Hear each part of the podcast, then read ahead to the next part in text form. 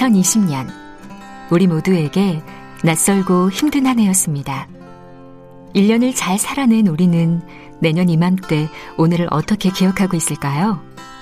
주진우 라이브 타임캡슐 프로젝트 1년 후에 잘 지내고 있지? 참 잘 견뎠네. 지금도 많이 힘드니? 이젠 괜찮아질 거야. 1년 후에 나에게 보내는 여러분의 메시지를 차곡차곡 담아 2021년 겨울 다시 꺼내보려 합니다. 참여는 짧은 글 50원, 긴 글 100원의 정보 이용료가 드는 문자 9730 또는 카카오톡 플러스 친구에서 조진우 라이브 검색하셔서 친구 추가하시고 메시지 보내주셔도 됩니다. 조진우 라이브 타임캡슐 프로젝트 1년 후에 여러분의 많은 참여 기다립니다.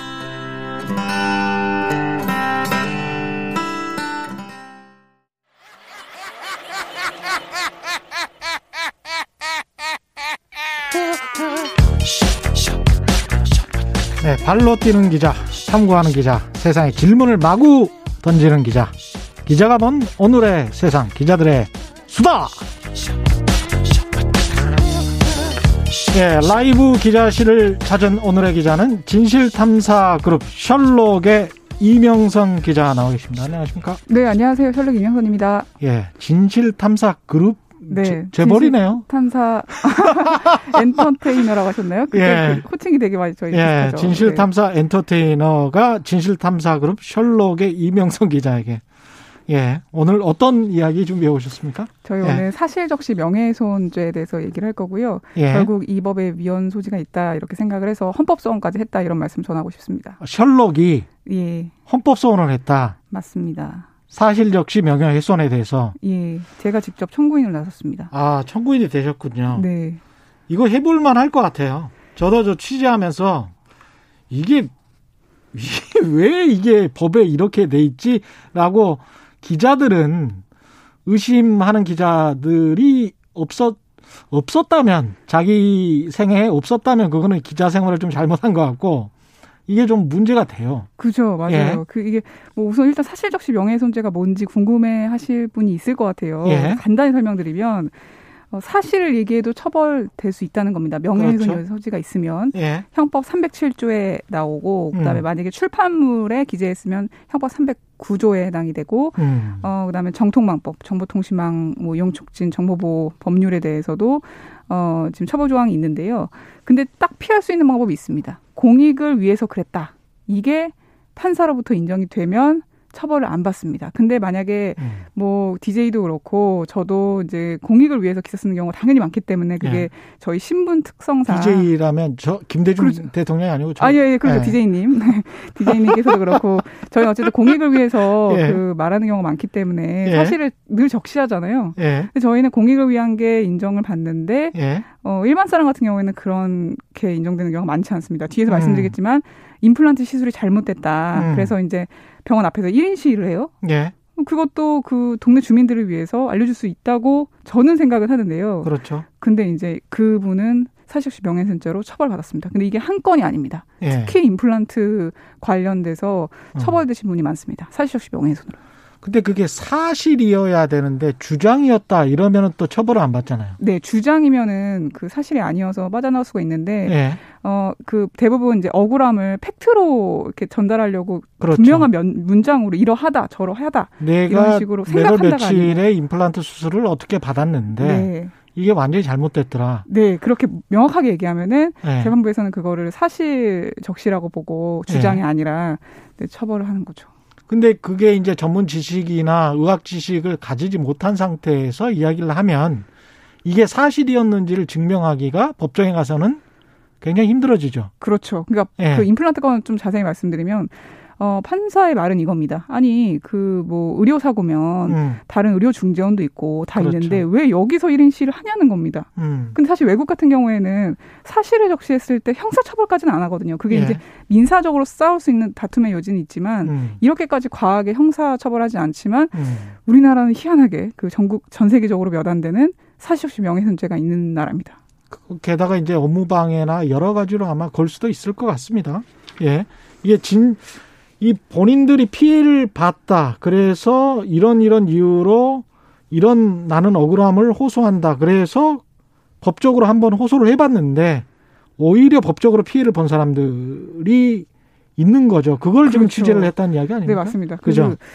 뭐 예를 들어 예. 저희가 이제 헌법소원 해야 되겠다라고 판단한 게 음. 예전에 미투 취재를 한 적이 있어요. 미투 2년 취재? 반 정도 전에 예. 그때 이제 성폭력 가해자들이 피해자가 피해 호소하면은 왜 내 명예가 훼손되게 그렇게 얘기를 하냐면서 명예훼손을 고소를 했었습니다. 그래서 꽤 많은 피해자들이 그 사실을 적시했다는 이유로 그 처벌을 받았어요. 근데 아, 그거는 화나네. 그걸 보고 제가 너무 예. 화가 나더라고요. 예. 그래서 그때부터 사례를 조금씩 모으기 시작했고 음. 그 사단법인 두루랑 이거는 그 위헌 소지가 있다. 표현의 음. 자유를 너무 해치고 그다음에 실제로 많이 위축됩니다. 본인은 진짜 성폭행을 당했고 네. 그거를 이야기를 했는데 그게 네네. 명예훼손이 돼서 도래 역고소를 당하는 거잖아요. 그렇죠. 그 2차 가해라고 볼 수 있죠.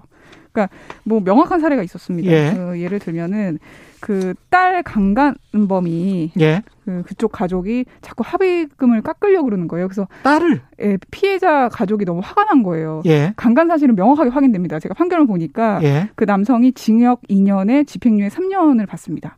그래서 예. 합의를 하려고 하는데 자꾸 이제 그쪽 가, 가해자 쪽에서 좀 무리하게 그 합의금을 깎으려고 하니까 화가 나서 음. 이 범죄자가 일하는 곳으로 보이는 한 도청 자유 게시판에 글을 씁니다. 예. 이런 사람이 공무원일 수 있냐? 합의금을 어. 깎아달라고 한다. 예. 공무원의 품위를 깎는다. 제명해달라 이렇게 얘기하면서 글을 쓰는데 고소를 당해요. 그 아버지가. 어. 근데 재판부는 사실적시 명예훼손죄가 맞다면서 벌금 50만 원을 선고했습니다. 이게 최근에 있었던 일입니다. 그러니까 이게 지금 이거는 명확한 건이잖아요. 좀 이해가 안 되네요. 이런 건이 예. 한두 개가 아니고 그렇고 예. 이제 그 예전에는 특히 성폭행 같은 경우에는 예전에는 지금과 다르게 약간 좀 적극적으로 고소하거나 이러진 않았잖아요. 그렇죠. 한 30년, 예. 40년 전에요. 예. 그래서 이런 어떤 일이 있었냐면 어 작은 아버지가 음. 고아인 조카를 굉장히 오랫동안 성폭력을 아. 했나 봐요. 예. 그래서 그분께서 당시에는 이제 고소하지 못했지만 어 자기가 외상후 스트레스 때문에 결혼 생활을 못 이어나가는 거예요. 아. 근데 그 삼촌이라는 사람이 도청에서 고위 공무원이 된 겁니다. 음. 그래서 또 역시 이제 게시판에 올린 거죠. 이 사람이 네. 지금 고위 공무원인데 너무 좀 부적절한 것 같다. 음. 그래서 글을 썼더니만 역시나 이제 고소를 당했고 명예훼손으로. 네, 그 삼촌은 더욱이나 자기 주변에 있는 사람들 그 아이들이 빌려가지고 자기 조카의 말이 거짓이라고 또 글을 딱 걸려요. 그막 그런 일 그런 일이 있었는데 아무튼 이 사건이 뭐 대법원까지 갔습니다. 근데 그 사건의 쟁점이 뭐냐면 진짜 성폭력을 당한 게 맞냐 였는데 음. 근데 판사는 어쨌든 성폭력을 당한 것은 맞는 것으로 보인다. 이렇게 판단했지만 이 여자분께서도 자기가 성폭력을 당했다는 거를 뭐 30년 동안 증거를 가지고 있을 수는 없잖아요. 그렇죠. 그렇기 때문에 어, 선고유예가 나왔죠. 근데 선고유예라는 것도 어쨌든 유죄를 예. 선고유예하는 거기 때문에 예. 범죄가 맞다고 본 거거든요. 음. 뭐 그런 판결이 나오기도 했습니다.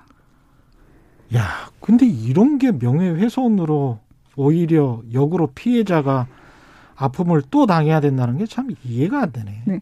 또 다른 사례를 말씀드리면서 예. 좀 설명드리면 사실 이 법이 만약에 뭐 사생활과 연결된 부분을 적시했다. 음. 그것 때문에 그런 그러면은 이제 피해가 많이 생기니까 그걸 막으려고 이 사실적 명예훼손죄를 만든 것으로 보이는데 예. 뭐 예를 들어 성정체성이나 뭐 과거에 이제 자기가 뭔가 했던 것을 굳이 지금 어 알리게 되면 자기의 많이 명예가 실추되니까. 음. 뭐 예를 들어 저 사람이 게이야 이렇게 얘기하는 건 문제가 있잖아요. 예. 그래서 외국에서는 차별금지법이라는 거 다 묶어서 그 사생활과 연결된 것들은 유포하지 못하게끔 하거든요. 예. 근데 우리나라 같은 경우에는 그걸 다 한데 묶어가지고 음.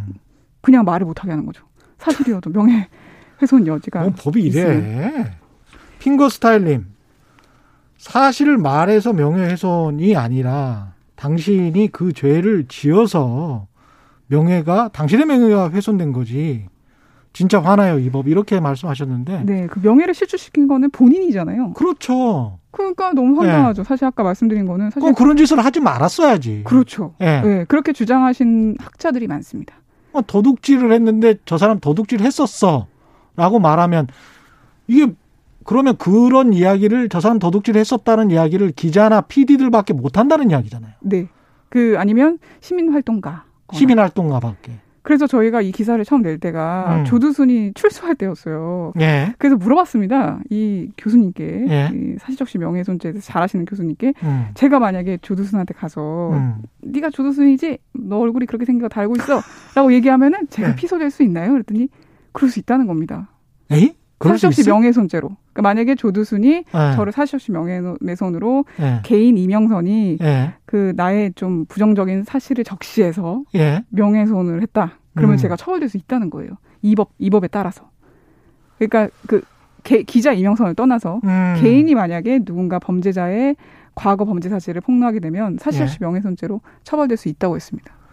아니 이런 거는 이상하게 범죄가 되고 과거에 또 보면 뭐 그렇지 않은 사람들을 또 이상하게 좌파 빨갱이로 만들어 가지고 사실은 모욕을 하고 뭐 이런 방식으로 어떤 정치적으로 더 씌우고 이런 것들은 또 죄가 안 돼요. 주장이라고 해가지고. 참 되게 다시 돌이켜 생각해 보면은 예. 허위 사실을 얘기해도 명예훼손으로 처벌받잖아요. 예. 근데 사실을 얘기해도 명예훼손 처벌될 수 있잖아요. 예. 그러니까 그게 사실이든 허위든 상관없이 명예훼손만 되면 처벌받는 게 대한민국입니다. 무조건 말할 때 나는 이거는 주장이다, 주장이다 계속 이렇게 예, 해야지 그렇죠, 맞아요. 명예훼손이 안. 되는 거네. 그래서 가끔 이제 방송 잘하는 방송 나는 팩트가 없어. 다 주장이야. 뭐 예. 이러면서. 내 생각에는 뭐 이렇게 네. 얘기하면은 빠져나갈 소지가 있지만 예. 사실 모든 이렇게 언쟁이라는 게 그렇게 할 수는 없잖아요. 음. 그리고 자기 생각했을 때는 사실이라고 생각할 수도 있고. 그렇죠. 그래서 1인 시위를 할 수 있는 자유가 있지 않습니까? 예. 근데 이제 1인 시위를, 시위를 한 아까 임플란트 그 피해자 그 명, 명백하게 이가 없거든요. 딱 취재를 가면. 어. 아예 부정교합도 심하고 예. 기둥만 남아 있는 경우가 있는데 예. 어쨌든 어, 벌금을 어, 받으셨, 벌금을 냈습니다. 다른 사례들도 또 있습니까? 뭔가? 네, 사례는 정말 많은데요. 예. 이건 제가 이제 기사에 썼던 거는 예. 어, 명진고 광주 명진고에 대한 얘기였습니다. 음. 아, 여기 전 이사장이 음. 그 지금 현재 교사로 일하고 있는 딸을 의대 불법 편입시키려고 예. 44억 원을 쓴 적이 있어요. 어. 그래서 이게 되게 대서특필됐습니다. 아, 의대를 보내려면 44억 원 써야 되구나. 예. 이런 나라가 어디 있나? 뭐 이런 식으로 해서 음. 단신으로 엄청 많이 나왔었어요. 예. 근데 우연히 어 이 전 이사장으로부터 돈을 받아야 되는 인물이 어 얘 이 주인공 기사 속 주인공이 저 명진구 전 이사장이라는 걸 알게 됩니다. 어. 원래 기사는 A 씨, B 씨 이런 식으로 나오잖아요. 예. 그래서 그걸 알고 그 학교 해당 학교 선생님한테 전화를 한 거죠. 너 기사 음. 속 주인공이 그 최신호 이사장인 거 아니야? 예. 이렇게 얘기했더니만 역시나 사실적시 명예훼손죄로 고소를 당했고 250만 원 냈습니다. 상당히 큰 금액이에요.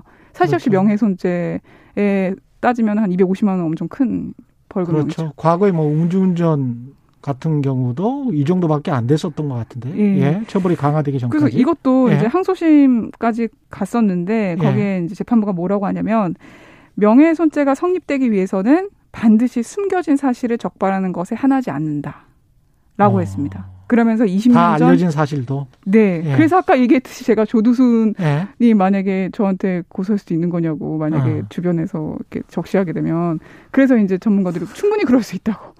아니 그러면 공익적인 목적이면 이제 처벌받지 않은데 예. 그래서 기자나 PD는 공익적인 목적으로 취재와 보도를 하니까 처벌받지 않을 조각 사유가 많이 생기는 건데 네네. 이걸 입증하기도 사실은 좀 쉽지가 그렇죠. 않단 말이죠. 그리고 그 공익이라는 게 되게 예. 모호해요. 그렇죠. 생각보다. 예. 그래서 그것도 왜 이거는 공익이라고 음. 판단했지 재판부가 왜 이건 아니라고 판단했지 저희도 음. 기준을 모르겠습니다. 아.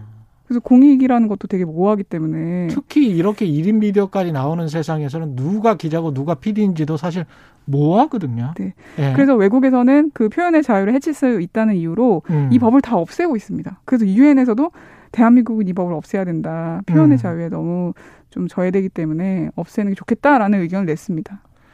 이 들을 이야기가 굉장히 많을 것 같은데 내일은 어떤 이야기 하실 겁니까? 그래서 내일은 예. 외국에서는 어떤지 아까 아. 이제 간단하게 얘기했지만 예.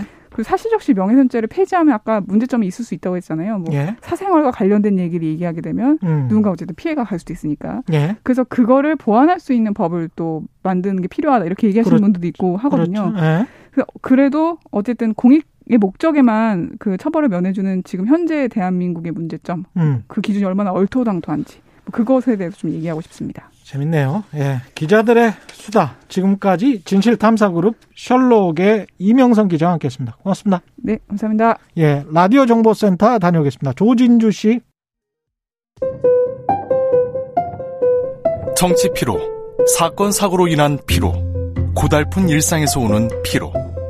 오늘 시사하셨습니까? 경험해 보세요. 들은 날과 안 들은 날의 차이. 여러분의 피로를 날려줄 저녁 한 끼 시사. 추진우 라이브.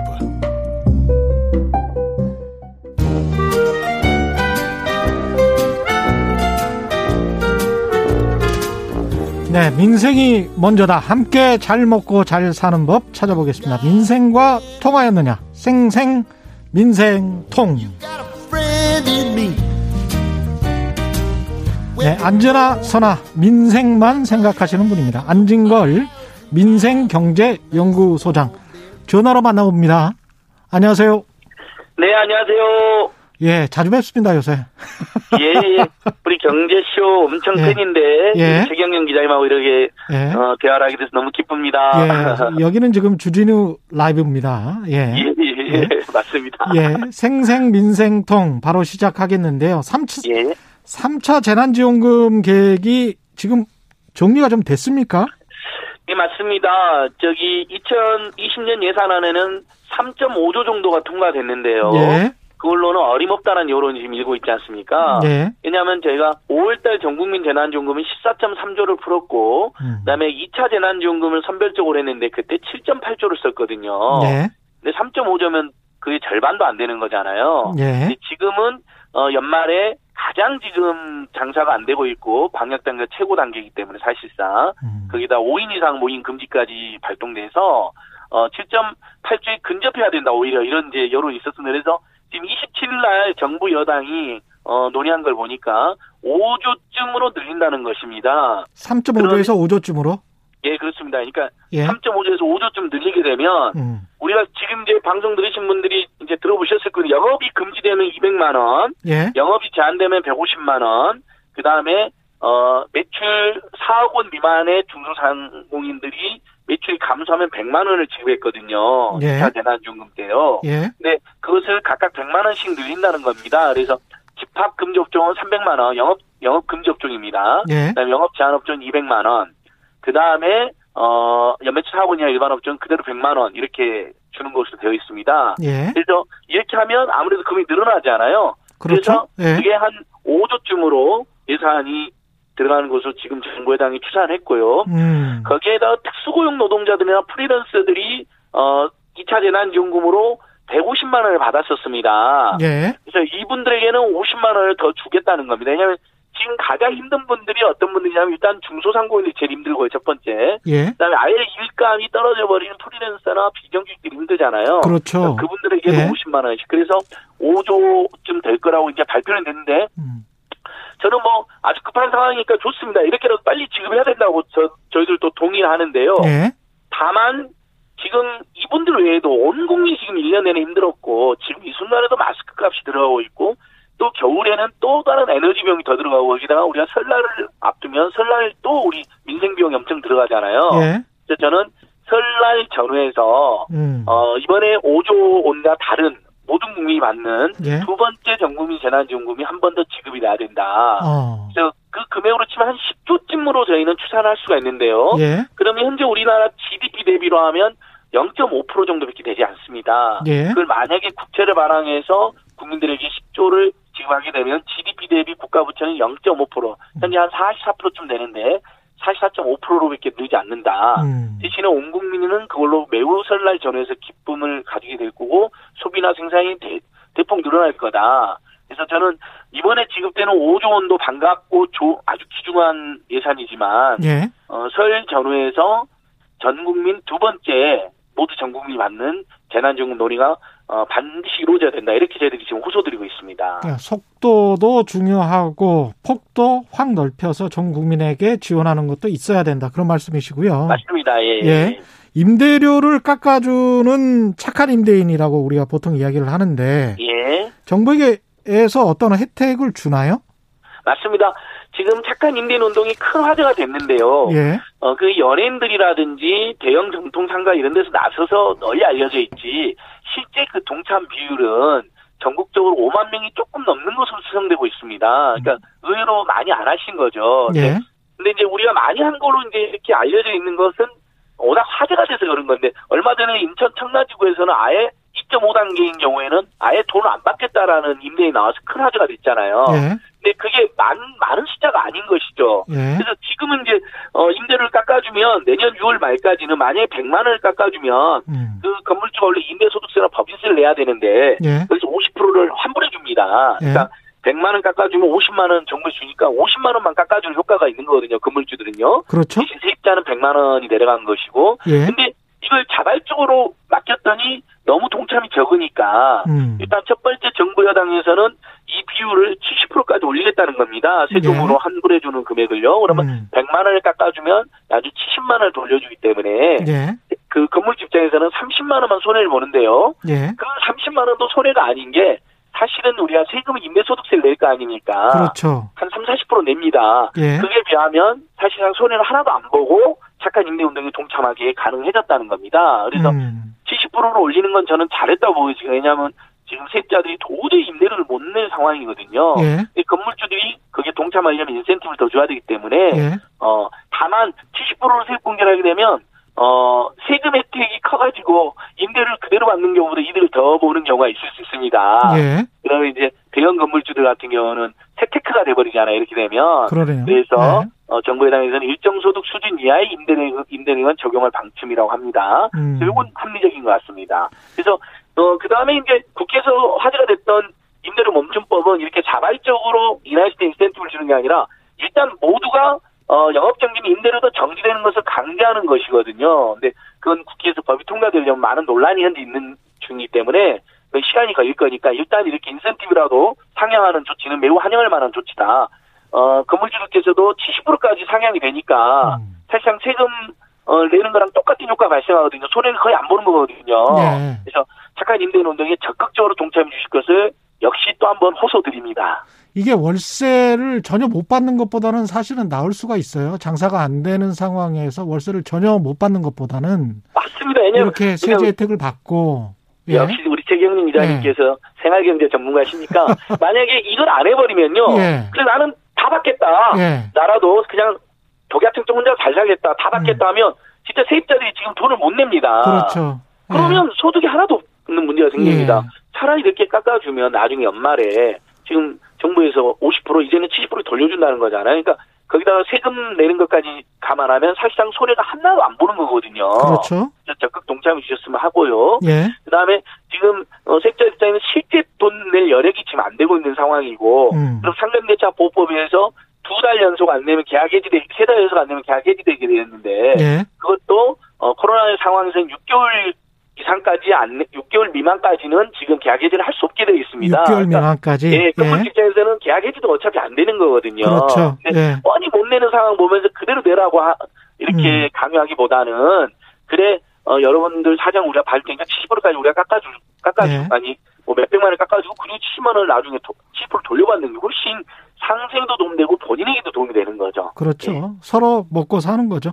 예. 아큐님이 이렇게 말씀하셨네요. 오늘은 천천히 말씀하시네요.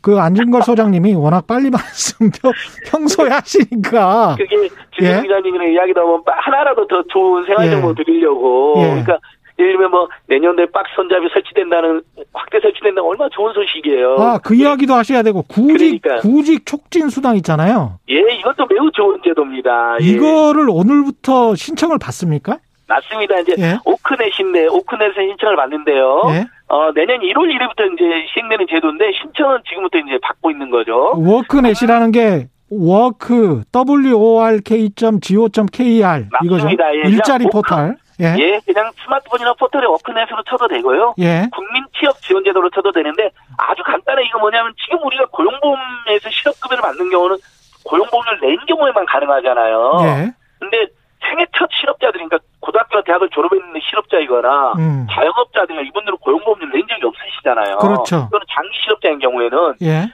그러니까 그 경우에는 실업 부조로 하는 겁니다. 고용보험을 안 냈어도 어 1인당 올 50만 원씩 6개월 동안 아. 다만 무조건 주는 게 아니고요. 예. 구직 촉진 활동을 해야 됩니다. 음. 본인이 교육도 받고 연수도 하고 여기저기 어, 취업 계획서도 내고 그런 걸 열심히 했을 그 조건으로 어어 60만 원, 50만 원씩 6개월 300만 원 주는데 이게 이제 굉장히 좋은 제도다 보니까 음. 부자들이 이용하면 문제가 있지 않느냐 지적이 있습니다. 예. 그래서 우선 우선 가구 소득이 중위소득 50% 이하여야 돼요. 예. 재산은 3억 원 이하여야 되고요. 음. 중위소득 50%면 대략 1인 기준 약 91만 원, 예. 4인 기준으로는 4인 가족이 244만 원 정도 됩니다. 예. 그러니까 어, 이렇게 이 이하인 분들만 적용받을 수 있다. 음. 뭐이 아슬아슬한 선에 있는 분들도 혹시 모르니까 음. 그다음에 그런 추가적인 지원도 준다고 되어 있거든요. 정부 발표 자료에 보면요. 예. 그러니까 아슬아슬에 떨어지더라도 일단 신청을 해보시면 좋을 것 같습니다. 예. 그러니까 실업 수당 못 받으시는 분들을 위해서 하는 게 이게 그렇습니다. 구직 예. 촉진 수당.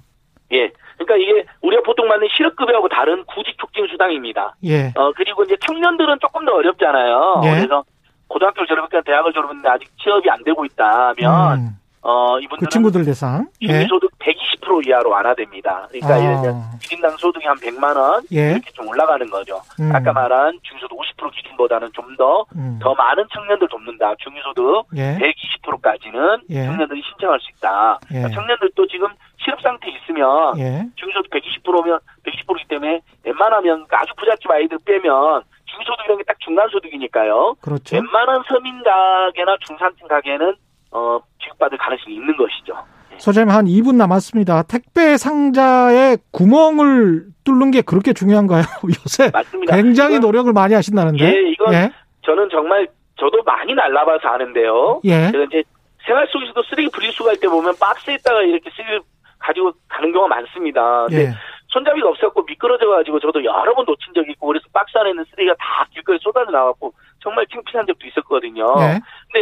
일주일에 한 번 하는 분리수거 때도 그런 일이 있었는데 매일처럼 박스를 나르는 마트 노동자들은 하루에 400개도 나른답니다. 400개. 얼, 아유. 예, 얼마나 힘들었겠습니까. 그다음에 우리 택배 기사님들도 하루에 많게는 지금 과로사 운행된 거 보면 3, 400개 정도 나르거든요.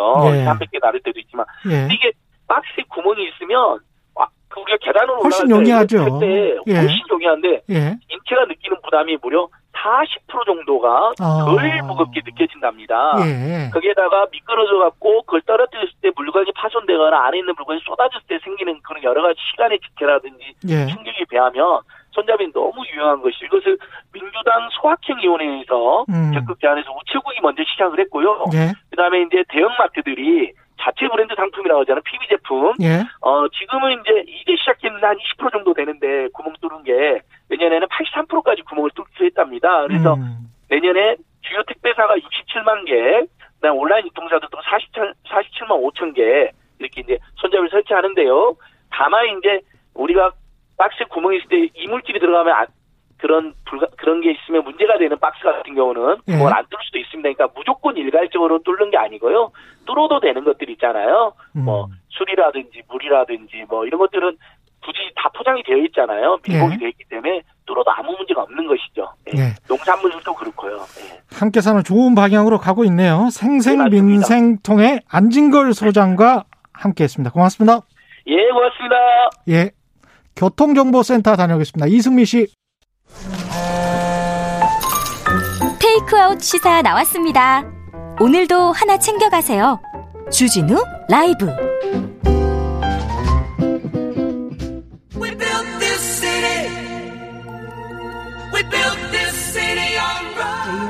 네. 사라진 보수의 가치를 찾겠습니다. 대한민국 보수 재건 프로젝트. 보수합시다. 네, 보수합시다. 오늘 특별히 두 분 모셨습니다. 최민희 전 더불어민주당 의원님. 예. 예, 안녕하세요. 최민희입니다. 예, 그리고 김연아 국민의힘 비상대책위원 나오셨습니다. 안녕하십니까? 네, 안녕하십니까. 김연아입니다. 예, 두 분 서로 인사 나누시죠? 예. 네, 안녕하세요. 예, 이, 저, 저는 오늘 처음 진행이라서 두 분 자주 만나십니까? 이 프로에서? 아니, 처음이세요? 처음이에요. 이 프로는 아, 처음이에요. 그러세요? 네네. 예. 합을 좀 잘 맞춰보시죠. 예. 일단 재보궐선거 이야기해야 되는데요. 딱 한 100일 남았습니다. 서울시장, 그 다음에 뭐 부산시장 있는데, 국민의힘은 요즘 좀 기분이 좋으실 것 같습니다. 지지율도 괜찮을 것 같고. 예, 어떻습니까? 네, 예. 뭐 이제 잘해야죠 더. 예, 예. 이제야 이제 출발선에 선 것 같고요. 예, 분위기 좋습니까? 뭐 글쎄 좋다고 하는 게 어떤 건지 잘 모르겠는데 예. 일단 뭐 저희가 그동안 많이 노력했는데도 예. 어, 지지율 회복이 좀 더디고 또 예전에는 민주당이나 대통령 긍정평가가 빠져도 음. 저희가 지지율이 반등을 하지 못했었어요. 예. 그런데 이제 한 요번 두 주 정도 여론조사에서 그 대통령 긍정평가가 빠지는 부분들 또 민주당 지지율이 빠지는 부분들이 저희 당 지지율의 상승으로 조금 반영되는 것 같아서 음. 뭐 저희는 그런 부분에 있어서는 고무적이고요. 이제 네. 진짜 아 재보궐 선거가 100일이 남지 않았습니까? 그래서 이제 예. 오늘부터 스타트인데 이제부터가 진짜라고 생각이 됩니다. 더불어민주당은 어, 어떤가요? 네, 약간 제가 민주당 분위기를 좀, 예. 제가 그냥 평가하면 제가 예. 안에 있질 않으니까 예. 100점 맞으려고 막 뛰다가 예. 80점 맞은 거예요. 응? 그런데 아, 본인들은 평가해 주시네. 아니, 본인들은 낙제했다고 권력기관 아. 개혁의 과정에서 예. 사실은 본인들이라면 민주당이 민주당은 낙제했다고 우울해하는 분위기 음. 예, 이렇게 요약할 수 있을 것 같아요. 왜냐하면 밖에서는 한 80점으로 보는데 아니 저는 아. 어, 제 평가입니다. 왜냐하면 그 윤석열 총장 징계는 사실은 별개의 요인이고 음. 공수처라든가 국가수사본부라든가 자치경찰제라든가 국정원 개혁은 사실 굉장히 어려운 그 단지 민주당이 아니라 이게 시민단체나 개혁 진영의 과제였거든요. 예. 그게 지금 60년 만에 된 거라. 음. 그래서 일단은 일정한 제도 개혁을 했는데 그거를 저는 그렇기 때문에 80점 정도 된다. 음. 이렇게 보는데 본인 그러니까 민주당은 낙제했다고 생각하고 막 침통한 분위기 같습니다. 김연아 위원장 하- 하실 말씀 있을 것 같습니다. 음, 근데 이제 그게 예. 국민들이 조금 실망하는 점인 것 같아요. 예. 그러니까 처음에 이제 민주당이 아, 문재인 정부 출범하고 나서 여러 가지 개혁 과제, 혁신 과제들을 내세웠죠. 예. 그러면서 이제 검찰 개혁도 굉장히 큰 하도였다고 생각이 되는데 예. 이제 뭐 검찰 개혁 안에는 지금 최민희 전 의원께서 하셨던 여러 가지 내용들이 또 내용적으로도 포함되어 있는 것 같아요. 음. 근데 어느 순간 검찰 개혁이 윤석열 총장을 끌어내리는 게 검찰 개혁의 무슨 완성처럼 좀 음. 보여지는 그런 모습이 있었고 예. 그러다 보니까 앞에 다른 거 다 뭐 조금씩 일어났는데도 불구하고 여기에서 뭐 사실 지금 끌어내리지도 못하고 음. 어, 어찌 보면 징계를 추진했던 것 자체가 사실은 이제 법무부 장관의 약간 과, 뭐 잘못 음. 추진한 것처럼 이게 되다 보니까 음. 어, 국민들도 또 이제 법무 추미애 장관이 그 오랜만에 SNS에 쓰셨잖아요. 예, 그날이 오기도 어렵고 뭐 그날 꼭 그날은 와야 된다. 예. 근데 이제 다들 그럼 그날이 무슨 날이냐? 윤석열 총장이 그만두는 날이냐? 뭐 이렇게 오해할 수 있는. 그래서 저는 어느 순간 검찰 개혁과 문재인 정부의 개혁이 예. 본질이 많이 좀 바뀌었다. 예. 그래서 어, 국민들의 기대감도 좀 달라졌고 또 그것을 추진하던 추진 주체들의 어떤 목표도 좀 목표도 좀 달라진 것 같아서 예. 저는 그래서 스스로 만족할 수 없는 그리고 국민들도 실망한 그런 거라고 음. 보여집니다. 윤 총장, 추미애 장관 이야기 나온 김에 일단 추미애 장관은 사의를 표명한 상태고 후임으로 박범계 의원, 뭐 서봉철 의원 거론이 되고 있는데 이거 좀 정리를 좀 해봐야 될 것 같아요. 이 상황에서 이렇게 누구든지 후임이 되고 그 다음에 윤 총장은 계속 유임이 되고 이렇게 되는 거죠 지금 상황은? 우선 기본적으로 예. 윤 총장은 임기가 있어요. 그러니까 음. 임기가 있는 총장이 내년 7월. 예. 예, 예. 그 내년 7월까지 직무를 수행하게 되겠죠. 지금으로선. 근데 이것도 저는 변수가 있다고 생각합니다. 음. 저는 지금 이 시점에서 탄핵 논의를 하는 거 적당치 않다고 생각해요. 왜냐하면 음. 행정법원에 의해서 두 번이나 윤석열 총장의 직무 배제와 직무 정지가 이게 사실은 인용됐잖아요. 그 가처분 소송이 취소 처분 소송이 그렇기 때문에 이 상황에서 탄핵 운운하는 건 저는 조금 안 맞다고 생각합니다. 개인적으로 그런데 돌아온 윤석열 총장이 그 보복 수사를 한다거나 그리고 장모나 아내 그다음에 윤우진 전 세무서장 관련한 부분 그 비리 의혹이 사실 기소 시한이 남았거든요. 예. 그 분들에 대한 수사를 방해하거나 음. 라임 옵티머스 관련하여 검찰 내부의 문제나 어, 야당 의원은 봐주고 음. 여당 의원만 집중하거나 예. 이런 식으로 선택적 수사를 하게 되면 음. 그 이후에 어떻게 될지는 모르겠다 이런 생각입니다. 그 부분은 그리고 역풍의 가능성도 있을 것 같습니다. 저렇게 되면. 근데 저는 윤석열 총장이 예. 바보가 아닌데 예. 어, 어쨌든 뭐 무산되기는 했지만 본인의 징계 사유로 음. 어, 거론됐던 것들에 대해서 예. 그것에 책을 잡힐 만한 음. 그런 실수를 할까요? 저는 좀 그건 아닌 것 같아요. 그러니까 예를 들어서 더 오히려 조심하지 않을까요? 책 잡힐까봐? 예. 예, 저는 그렇게 할 것 같아요. 왜냐하면 그렇지 않으면 지금 음. 자기가 어, 두 번 정도 징계와 뭐 감찰이 그다음에 직무정지에 대해서 행정소송 걸었던 것들에 대한 음. 일종의 본인으로서는 굉장히 큰 성과죠. 그리고 명분도 얻었던 건데 음.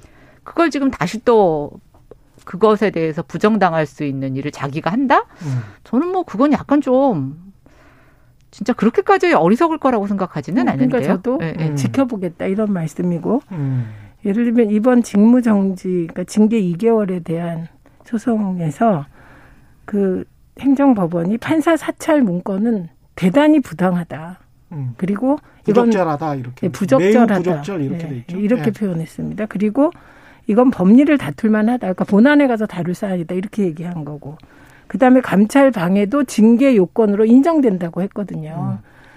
그러니까 이게 그동안에 계속 윤석열 총장 편들던 H일보가 예. 윤석열에게 H일보가 어디예요? 한겨레 신문은 아닙니다. 그 윤석열 총장에게 법원이 면죄부를 준건 예. 아니다. 이런 예. 기사를 썼어요. 그래서 예.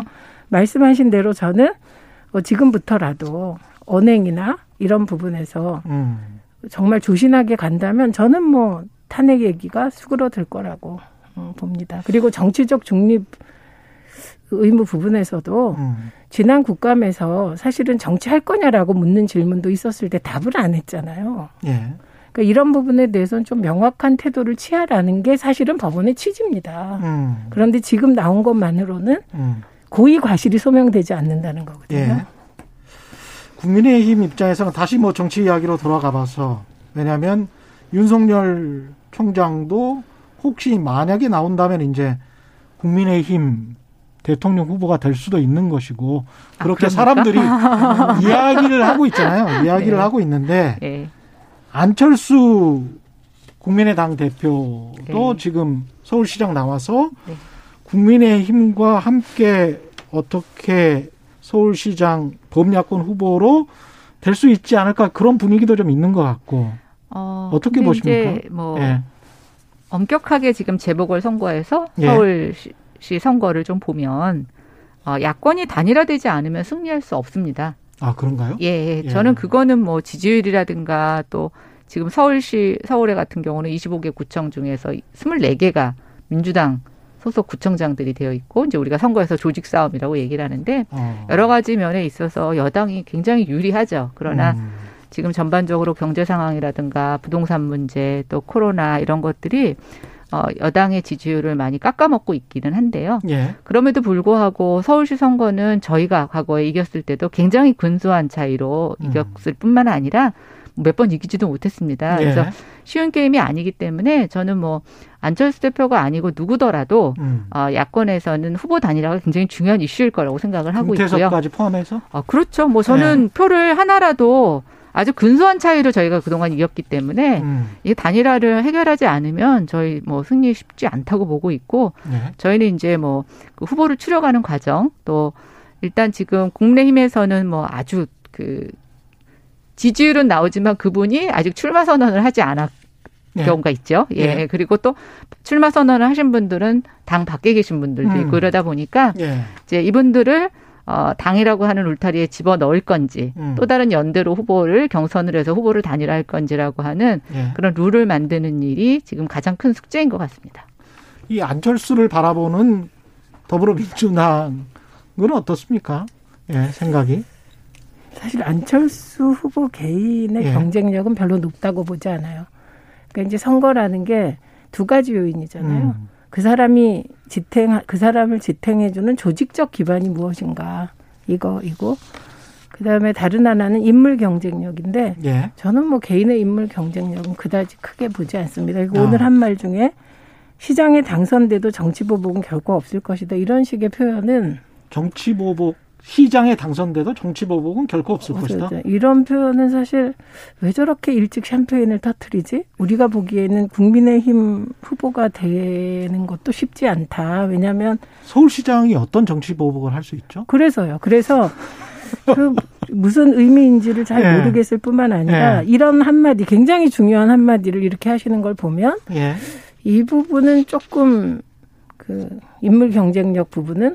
강하지 않다고 봅니다. 다만 이게 범야권 단일 후보가 됐을 때 예. 그때는 그, 조직의 그- 힘이 있을 그 것이다. 개인이 누구든 음. 조직 대 조직이 싸우게 되거든요. 결국. 예, 그러니까 그럴 때 힘이 생기는데 지금 그 범야권 후보 그 경선 그 저 여론조사에서 보면 안철수 대표가 1위라고 하지만 이유와의 격차가 1% 남짓이거나 그 안쪽이에요. 예. 이거 별로 의미가 없거든요. 음. 네, 그래서 지켜봐야 된다. 근데 누구든 너무 일찍 샴페인을 터트리면 그쪽은 이기기 힘들다. 그게 경험입니다. 더불어민주당 같은 경우는 어떻습니까? 우상호 의원 나오기로 했고, 그 다음에 박영선, 박주민 이야기가 나오고 있는데, 뭐 박용진 의원도 혹시 뛸 수 있을 예. 것 같고 예. 또뭐또 정의당이 또, 정의당 있고 예. 그다음에 열린민주당이 음. 있어요. 근데 열린민주당 지지율이 최근에 정의당보다 한 2% 남짓 높게 나옵니다. 정의당은 또 끝까지 가기로 했잖아요. 그렇죠. 그러면 그거는 또 민주당에는 악재일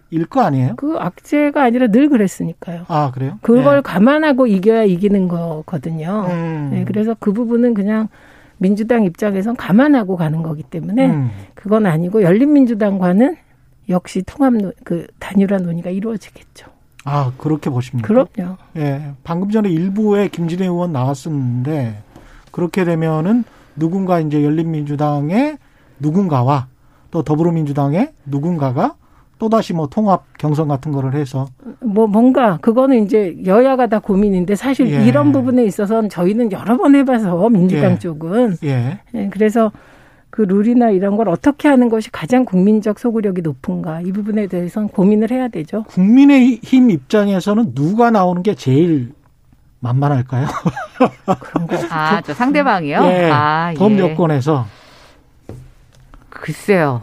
뭐 저희는 아직 저희가 이제 대표 주자가 예. 이렇게 설정이 된 게 아니기 때문에 예. 뭐 상대방이 누가 나오든 뭐 이런 거에 대해서는 뭐 구체적으로 저희가 딱 이렇게 타겟을 음. 정하고 한 것은 아닌데요. 예.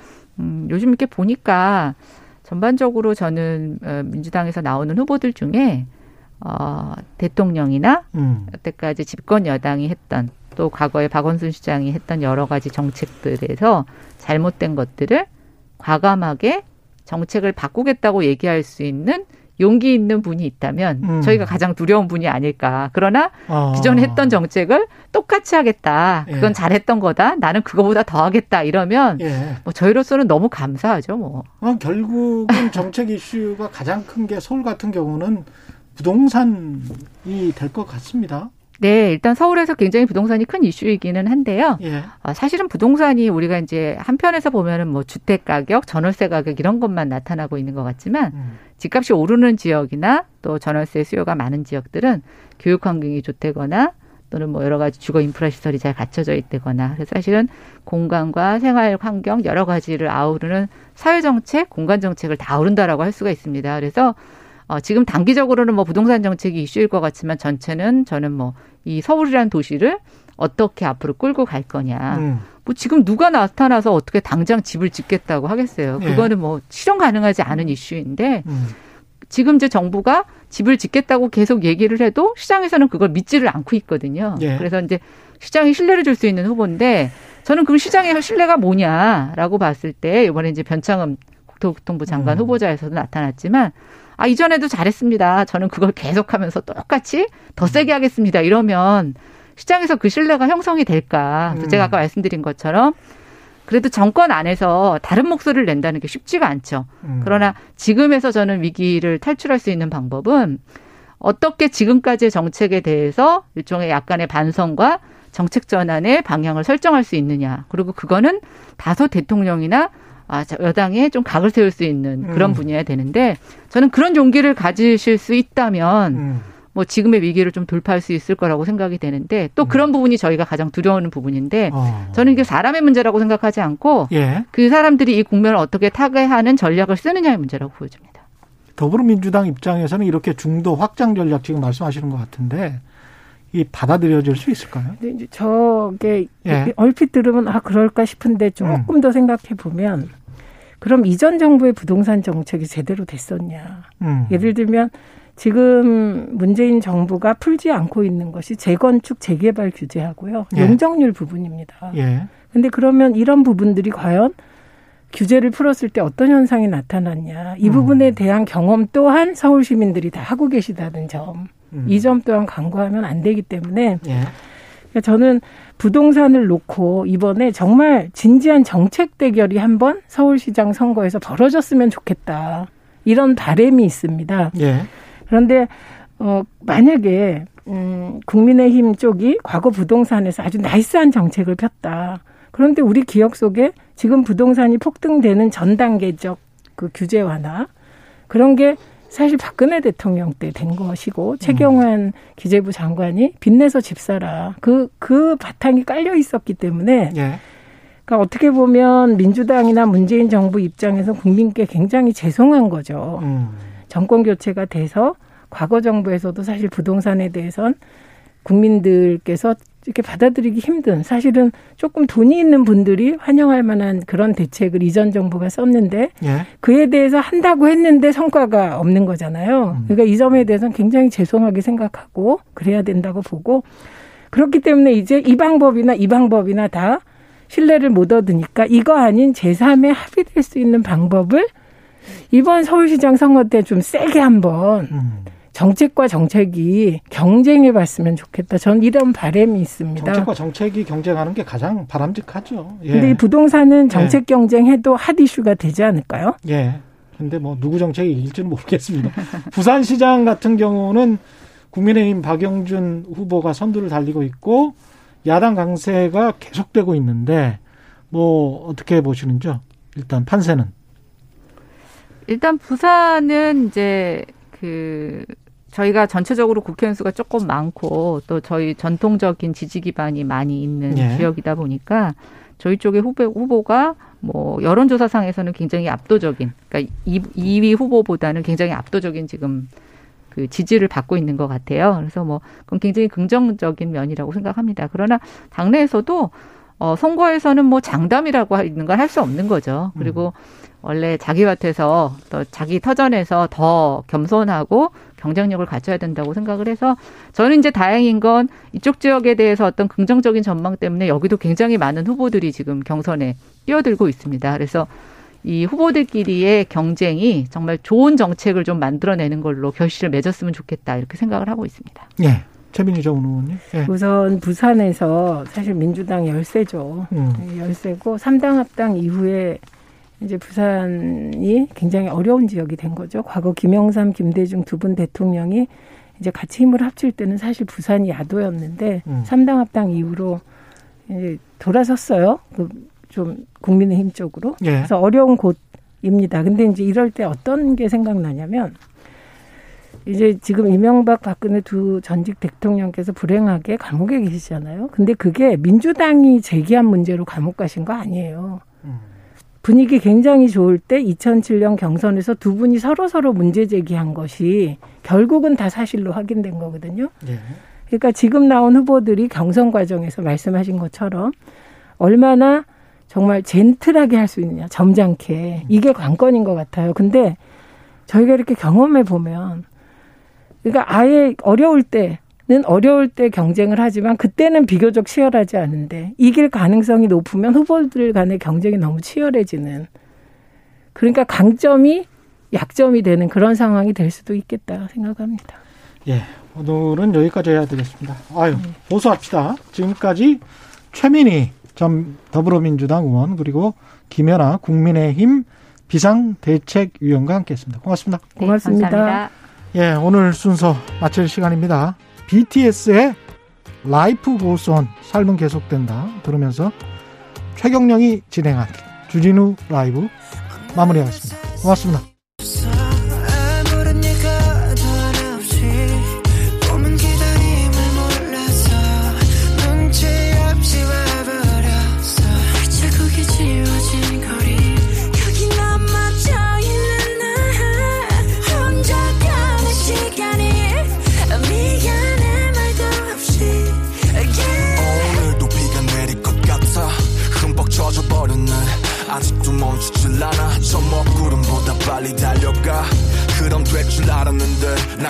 사람인가 봐. 몹시 아프네. 세상이란 놈이 지갑기. 덕분에 눌러보는 먼지 쌓인 되갑기. 넘어진 채 청하는 엇박자의 춤. 겨울이 오면 내 시자 더 뜨거운 숨.